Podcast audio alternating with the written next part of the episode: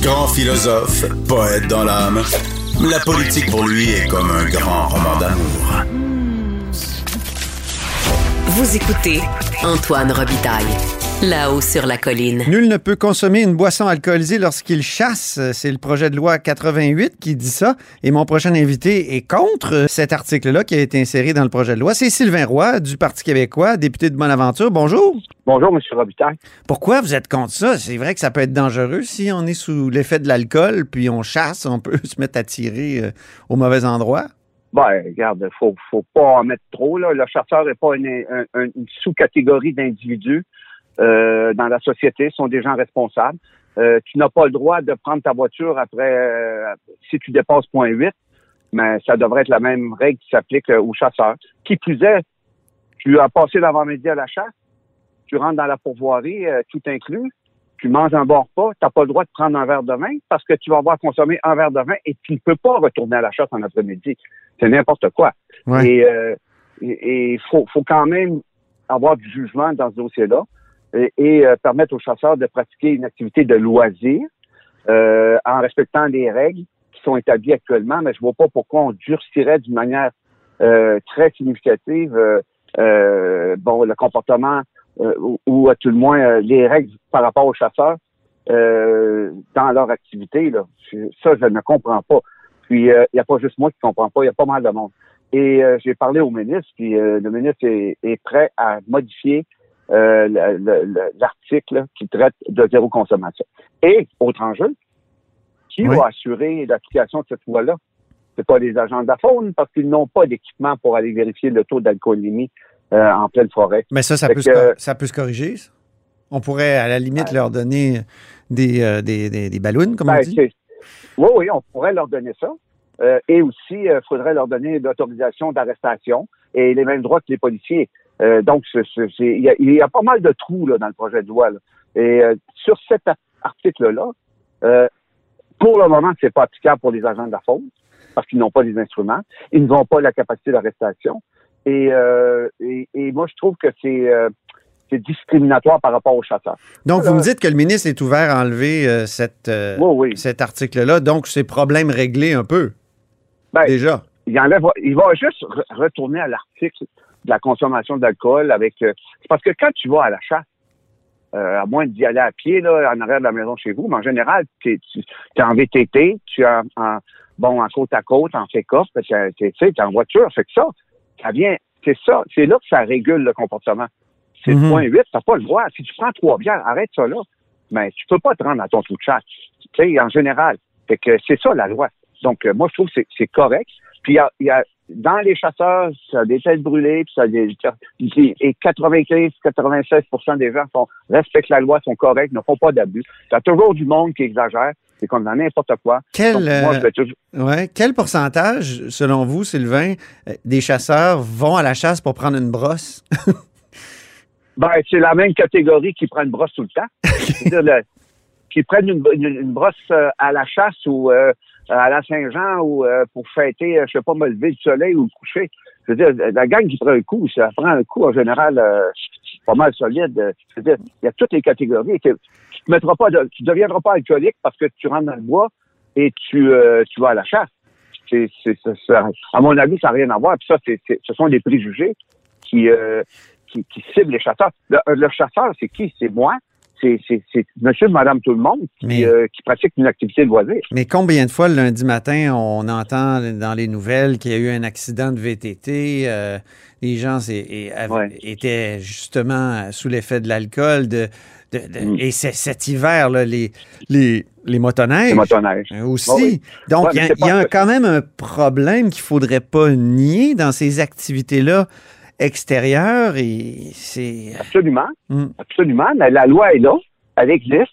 À moins qu'on fasse descendre la règle à 0.5, à 0.05. Mais la loi existe et les accidents en VTT, en motoneige, en, en, voiture euh, associée à l'alcool existent, mais on diminue de manière significative quand même.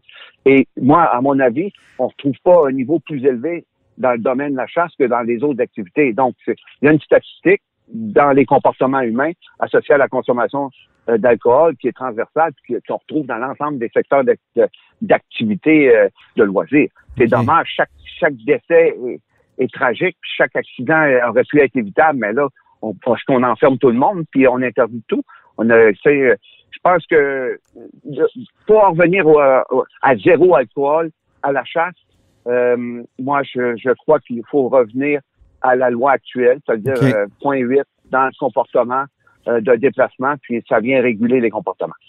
Vous avez été le premier, en tout cas que moi j'ai entendu, à sonner l'alarme sur la pénurie de bois au Québec, puis mhm. sur l'augmentation hallucinante du prix du bois.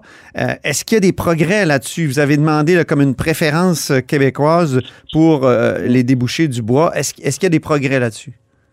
Ben, je sais que, bon, il y a des personnages pas mal plus, euh, plus importants que le sein du Petit de Bonaventure qui ont compris que c'est un enjeu important, comme l'Association des quincailliers du Québec, l'Association des entrepreneurs en construction, euh, sont en négociation avec le gouvernement pour trouver des solutions.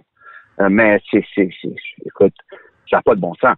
Moi, j'ai, trouvé dans la loi où est-ce qu'on pourrait travailler là-dessus. Euh, puis j'ai parlé à notre ancien collègue, Nicolas Marceau, l'ancien ministre de l'Économie, qui m'a expliqué que l'article 20 du GATT euh, paragraphe J, dit qu'on peut restreindre les exportations dans des situations euh, de, de, de, de, sauvegarde de, la santé publique, euh, de, de, de, protection euh, des animaux. Il y a quelques règles. Puis, avec cette clause-là, on serait capable de restreindre l'exportation du bois aux États-Unis pour satisfaire les besoins domestiques de l'économie locale. Et pourquoi je dis ça? Parce que, 1er juillet, il y a des maisons qui ne seront pas livrées et il y a des gens qui vont être dans la rue. Mhm. c'est clair. Des, des, campings improvisés à Montréal, là, euh, ben, il va en avoir un qui va être pas mal plus grand cette année. Pourquoi? Parce qu'on a une pénurie de matériaux dans une nation qui, euh, qui, qui, qui, qui, est une productrice de matières premières à ce niveau-là. C'est inconcevable. Donc, moi, par rapport à, à l'enjeu de santé publique que représente l'augmentation du nombre de sans-abri parce qu'ils ne peuvent pas avoir accès à du logement, à du loyer, puis les maisons ne sont pas livrées, mais je revendique la clause de restriction des exportations pour permettre à l'économie québécoise de, de, de, de, de, ne pas péricliter. Ça, ça, passerait le, le test des accords internationaux? Ben, il y a un autre, un autre élément. Ça s'appelle euh, un enjeu, un enjeu de réciprocité. Les Américains ont retenu les vaccins et les masques. Mm-hmm. Ils ont fait le coup, là. Ils nous ont interdit d'avoir accès aux vaccins et aux masques. Ben, nous, on peut, par effet de réciprocité, restreindre le bois. On peut le faire. Mais ça prend de la colonne vertébrale. Ça prend une, volonté politique.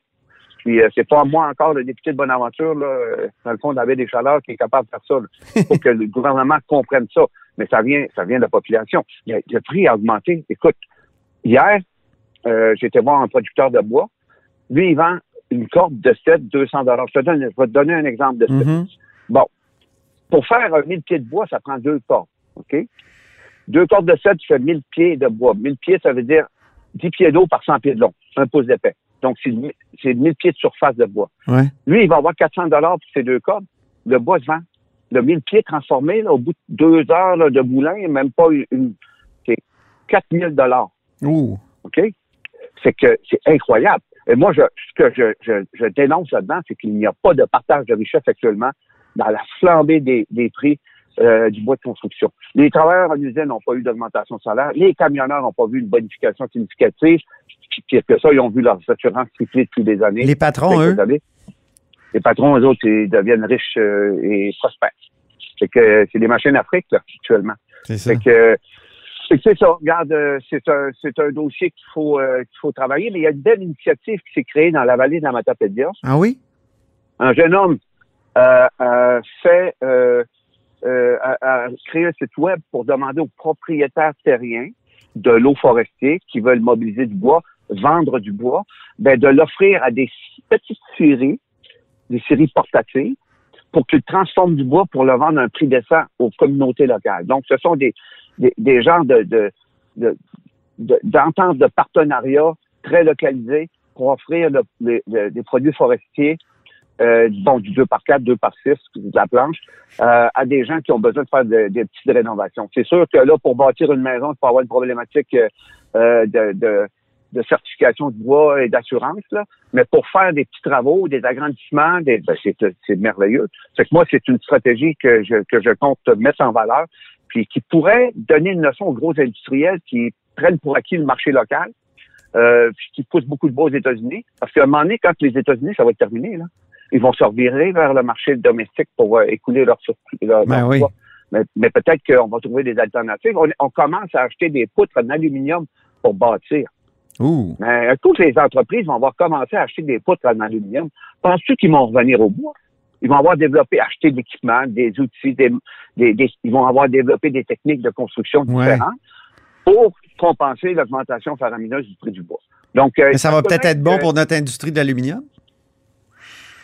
J'espère, je l'espère, parce que là, il m'est venu des affaires aux oreilles que j'ai pas trop aimé. Exemple, euh, une maison des aînés au lac Saint-Jean qui serait bâtie avec de l'aluminium de la Chine. Fait que ça, ça reste à valider, là. Mais, ben, voyons donc. ça ben, reste à valider. Ça serait vraiment incroyable, On est, ben, on est dans la vallée de l'aluminium là-bas, là. Voyons donc. C'est fou. Ouais, c'est l'incohérence. On ne soit pas au premier, au premier effet de l'incohérence. Souvent, euh, les, les, écoute, les entrepreneurs en construction parlent d'importer du bois de l'extérieur. Ah, ça me fait penser au saumon, au saumon fumé qu'on achète en Gaspésie qui vient du Chili. ouais. ouais. Mais là, euh, je, vais avoir une bonne nouvelle pour toi. Les Autochtones de Restigouche viennent d'avoir une entente avec euh, le fédéral pour vendre des produits de la mâche. Bon, formidable. Euh, ben, en terminant... Saumon, saumon, homard et tout ce que tu veux, mais c'est pas bon pour la ressource. Bon. C'est pas bon pour la ressource, ouais. Ben, si c'est bien géré, peut-être. À suivre. Très bien. vraiment, en terminant rapidement, vous êtes opposé, Sylvain, à, à, cette idée euh, des jeunes euh, péquistes d'appliquer la loi 101 au cégep, qui est finalement devenu le projet du Parti québécois. Là. Ça fait des années que Pierre Curzi, il y a une dizaine d'années, euh, poussait pour ça. vous, vous êtes opposé, vous êtes le seul dans le caucus. Pourquoi? Ben, premièrement, on avait le choix. Hein. Je pense qu'on avait la liberté d'exprimer notre position. Ouais. moi, j'ai beaucoup réfléchi à ça, puis je me suis dit, ben, tu sais, c'est trop localisé, à mon avis, comme stratégie dans l'écosystème du cégep euh, pour régler la problématique. On ne pourra pas régler le problème du déclin de la langue française avec une, stratégie micro-localisée dans un écosystème spécifique. Euh, moi, j'aurais aimé qu'on élargisse tout ça. Je, vais donner un exemple. On a ce qu'on appelle la déréglementation des frais de scolarité à l'université. On permet maintenant, on facture des 25-30 000 à une riche clientèle anglophone pour venir suivre des cours dans les universités au Québec. Mais là, ce que ça fait, c'est que ça crée, ça crée, écoute, ça, McGill et compagnie font de l'argent avec ça. Mais les autres universités euh, qui, euh, qui veulent avoir accès à cette clientèle-là se tournent vers des programmes en anglais pour attirer cette clientèle richissime-là. Mais ça vient pénaliser les étudiants québécois parce qu'on transforme les, on anglicise les programmes pour être attractifs face à une clientèle fortunée internationale. Ça aussi, c'est important c'est un autre enjeu qui, qui, doit être défendu. Moi, là, je, ne suis pas contre la loi 101, loin de là, mais j'aurais aimé qu'on ait une approche plus globale. Et je n'ai qu'exprimé mon, droit de vote, mais je suis solidaire avec mon parti. Il faut faire attention. Mais mais j'ai aimé une autre opinion. Puis j'ai une autre, je suis sociologue. Hein. Puis tu sais, j'ai quand même une vision de la culture. Moi, je me dis, euh, euh, il faut travailler sur les déterminants d'attractivité, d'attachement de notre culture. Puis c'est pas toujours par des mesures législatives et coercitives. Il faut, démontrer euh, euh, bon, comment on met notre culture en valeur, ben c'est en démontrant qu'elle est émancipatrice, qu'on crée de l'innovation, de l'adaptation, de la prospérité. Ce sont des valeurs d'attractivité. Mais si on prend juste des lois, là, Seigneur, on s'en sortira pas. Avez-vous décidé si vous vous représentez en 2022, Sylvain? Et Seigneur, je suis pas rendu là. OK. Euh, la, politique, là, mais, mais je vais te dire une chose j'ai encore la passion. Parce qu'on fait des gains, je fais des... Bon, exemple, je viens d'avoir... Euh, la semaine passée, j'ai réussi à faire reconnaître la maladie de Lyme comme maladie professionnelle. C'est un combat que des groupes ont mené. Euh, tu sais, sur la charte, je suis toujours actif. Euh, fait que moi, là, je le fais parce qu'on fait des gains, puis on empêche souvent notre civilisation de reculer. Puis cette passion-là, je l'ai encore. Fait que voilà les disques que je te donne. Merci beaucoup, Sylvain Roy.